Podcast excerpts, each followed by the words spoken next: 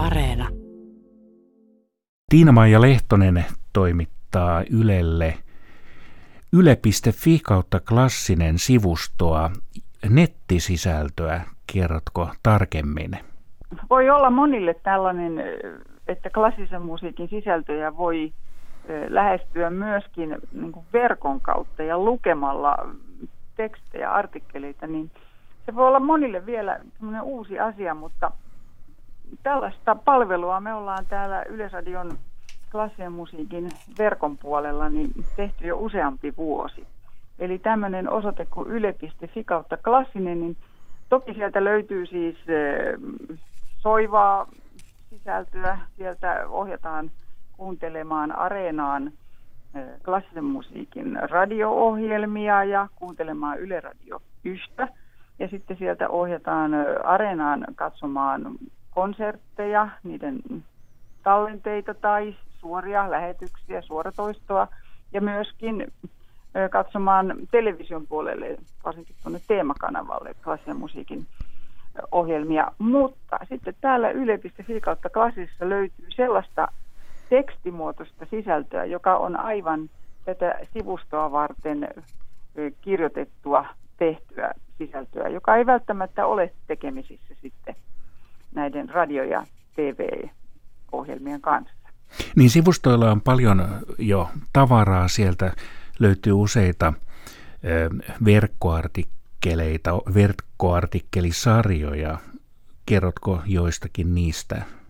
No minä ja kollegani Laila Tarpila, niin me on erikoistuttu vähän penkomaan tuota Suomen musiikin historiaa, suomalaisen musiikin historiaa, eli mitä säveltäjät on tehneet, mitä esittävät taiteilijat on tehneet menneinä vuosikymmeninä ja, ja minkälaista musiikkielämää on eletty, minkälainen konserttimaailma tai ilmapiiri on ollut eri aikoina. Ja semmoinen, mitä mä nyt ensimmäisenä lähtisin oikein suosittelemaan, semmoinen suuri satsaus meillä oli keväällä 1918 musiikin kevät.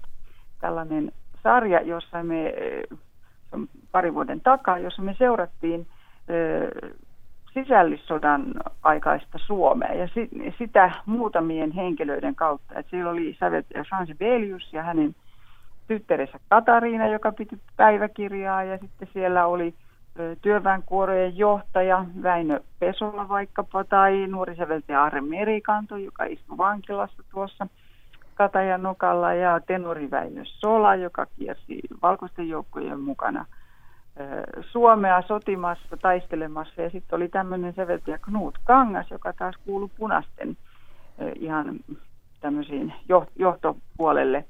Ja hän oli tota säveltäjä. Et näiden ihmisten kohtaloita seurattiin päivästä päivään tuossa pari vuotta sitten keväällä. Ja kaikki nämä päiväkirjat, kirjeet, muistiinpanot, mitä ihmiset tuolloin mm, kirjoitti, autenttiset dokumentit, niin ne on tässä meidän artikkelisarjassa edelleenkin luettavissa ja sieltä löytyy sitten myöskin paljon näihin artikkeleihin liittyy niin valokuvia. Että tämmöiset valokuva-arkistot ovat auenneet oikein kunnolla kaikkien käyttöön vasta ihan viime vuosina ja siksi on löytynyt hieno kuvitus näihin, näihin artikkeleihin. Että sanotaan tämä musiikin kevät 1918 ja sen kohtalot, niin sillä tavalla me niin kuin isosti aloitettiin tämä suomalaisen musiikin historiaan liittyvien artikkelien julkaiseminen. Ja sitten on seurannut muita, muita sarjoja. Tiina-Maija Lehtonen kertoo meille yle.fi kautta klassinen sivustosta, niin tuo kuulosti jo suorastaan tutkimustyöltä.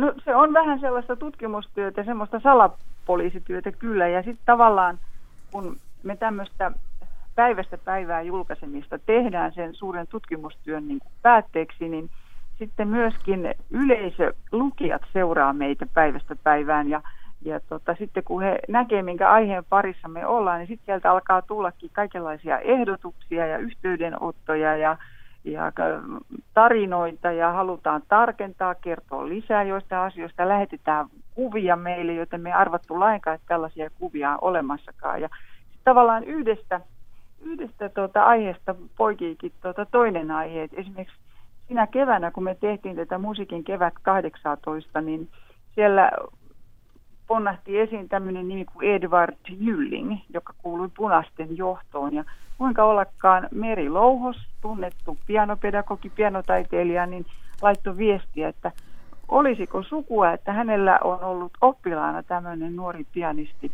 ihan pikkupojasta kuin Christopher Jylling.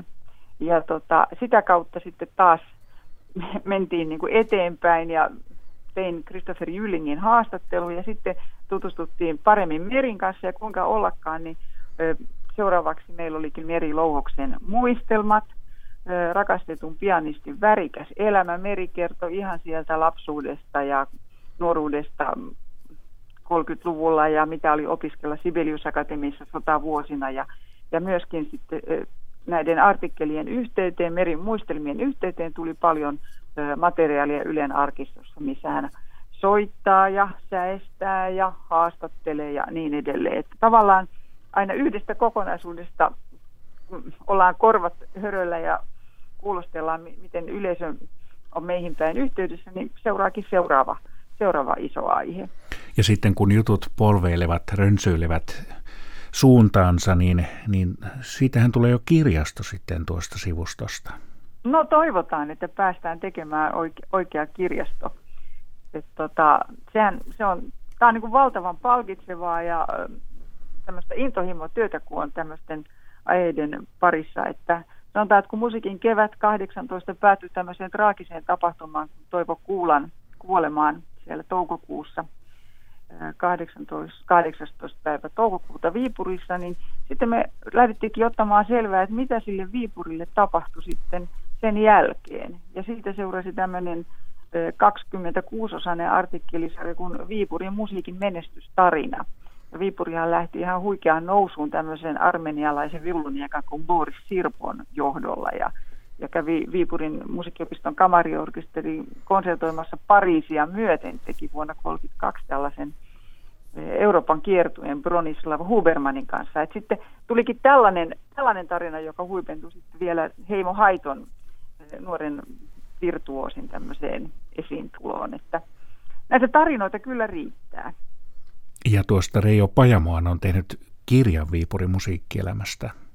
Joo, ihan valtava, täytyy nostaa hattua, valtava tiiliskivi, siinä on todellista tutkijan työtä. Ja sitten Outi Paananen teki Reijon kanssa radiosarjan, että samaan aikaan vuosi sitten, kun me julkaistiin tätä meidän omaa Viipurin musiikin menestystarinaa, niin rinnalla oli Yle Radio yhdessä sitten tämä Outin ja Reijon hieno sarja, jossa he vaelsivat Viipurin katuja ja kävivät Viipurin musiikin historiaa paljon laajemmin vielä läpi.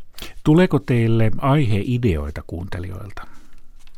Kyllä niitä tulee. Kyllä niitä tulee. Sanotaanko tämä Viipurin musiikin menestystarinan kautta, niin tämmöinen keräilijä kuin esimerkiksi Joel Valkila otti yhteyttä ja hän vihjasi sitten seuraavasta aivan, aivan kiinnostavasta asiasta, että tavallaan, että kun Viipurissa oli tämmöinen suuri menestys, musiikkielämän menestys ja kukostuskausi 20-luvulla, 30-luvulla, niin sitten mitä tapahtui ihan muutaman sadan kilometrin päässä rajan toisella puolella Petroskoissa, Neuvosto-Karjalassa. Et Petroskoin sinfoniaorkesterin vaiheesta on tulossa meidän seuraava artikkelikokonaisuus. Ja siinä voi sanoa, että Joel Valkila, tämmöinen keräilijähenkilö ja musiikihistoriasta kiinnostunut, niin hän on ehdottomasti sysännyt tämän meidän työn liikkeelle ja koko ajan tässä rinnalla syöttää meille materiaalia ja kirittää meitä.